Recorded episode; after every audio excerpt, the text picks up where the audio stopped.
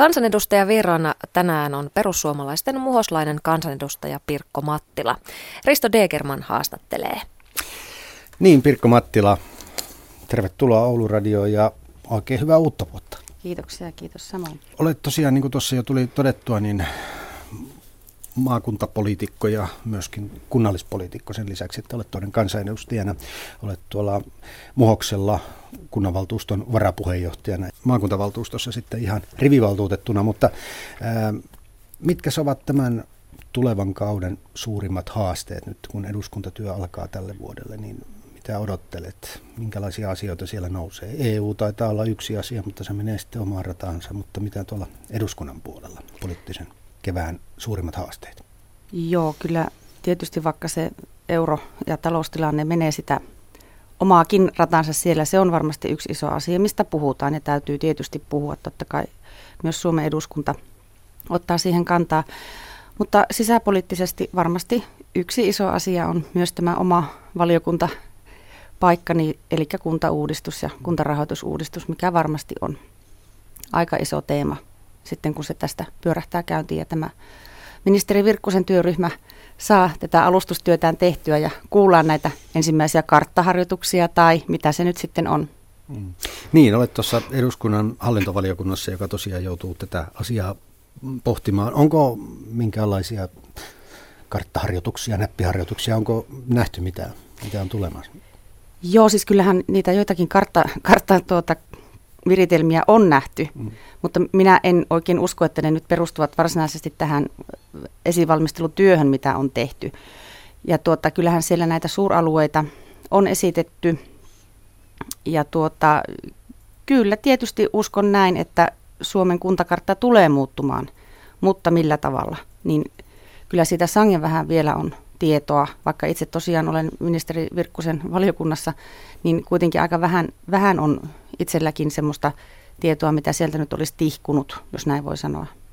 No pimitetäänkö siellä tietoa nyt? Nythän on heitetty sellaisia ajatuksia, että tässä presidentinvaalien alla ei haluta tuoda asiaa esille, vaan sitä pidetään ikään kuin verran alla ja nostetaan esille vasta sitten vaalien jälkeen.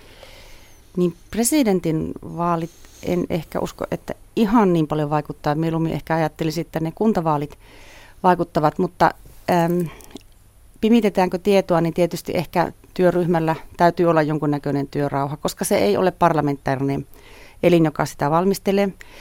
Mikä minusta olisi ehkä voinut olla parempi, että sitä olisi tehty tämmöisellä parlamentaarisella yhteisrintamalla, koska sitten minusta ehkä helpommin ne paikalliset kunnanvaltuustot olisi sitten voitu sitouttaa, kun kaikki puolueet olisivat ollut se eduskunnassa tekemässä, niin se olisi sitten ollut helpompi viedä sinne kuntatasolle.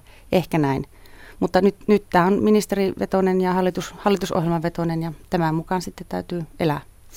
Niin, tämä kuntauudistuksen yhteydessähän on puhuttu paljon tästä tavoitteesta rakentaa Suomeen sellainen kuntajärjestelmä, joka vastaisi työssäkäyntialueita ja ehkä tuolla etelässä se voi onnistuakin, mutta näillä leveyksillä alkaa jo olla niin pitkiä matkoja ja selkoisia siinä välillä, että työssäkäyntialueet ehkä eivät ole luontevia, ainakin näin on arvioitu.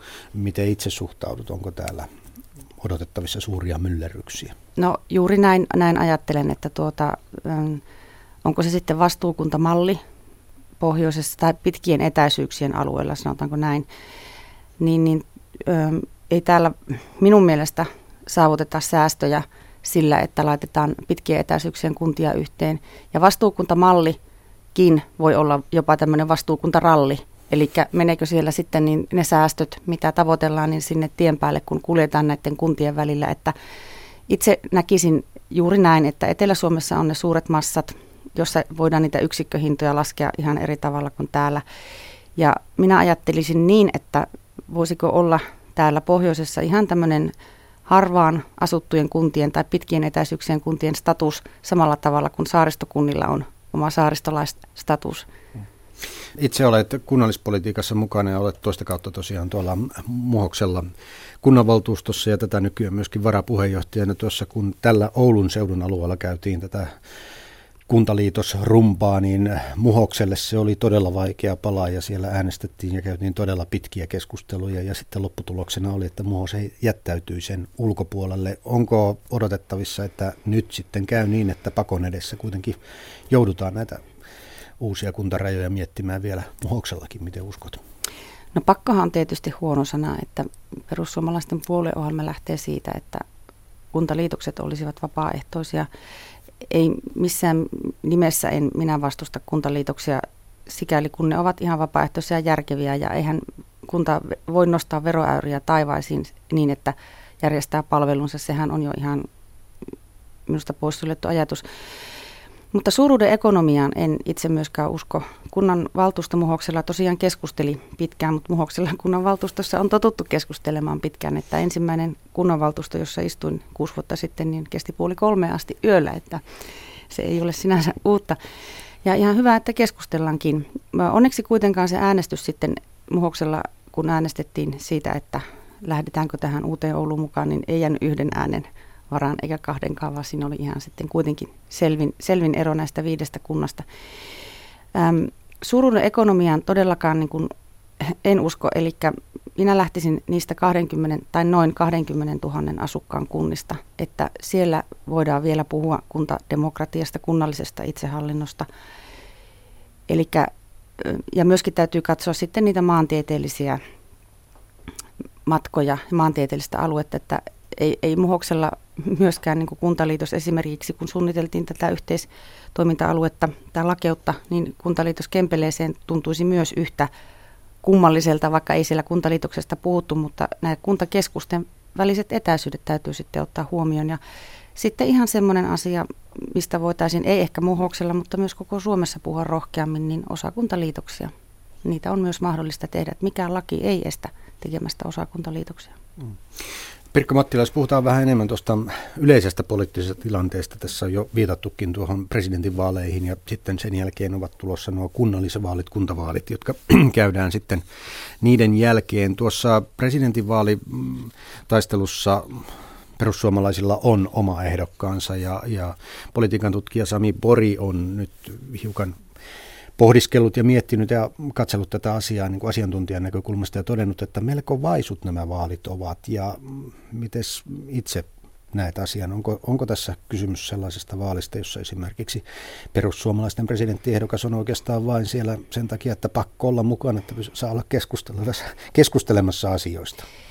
Niin, no onko, onko perussuomalaisilla pakko, pakkosauma, onko mm. muilla puolueilla pakkosauma, että ehkä voi olla juuri tällainen tilanne, että, että Suomessa presidentinvaalit ovat muotoutuneet sillä tavalla, että ollakseen uskottavia puolueet asettavat ehdokkaansa, että se on sitten niin tämmöinen maan tapa, että täytyy olla se ehdokas.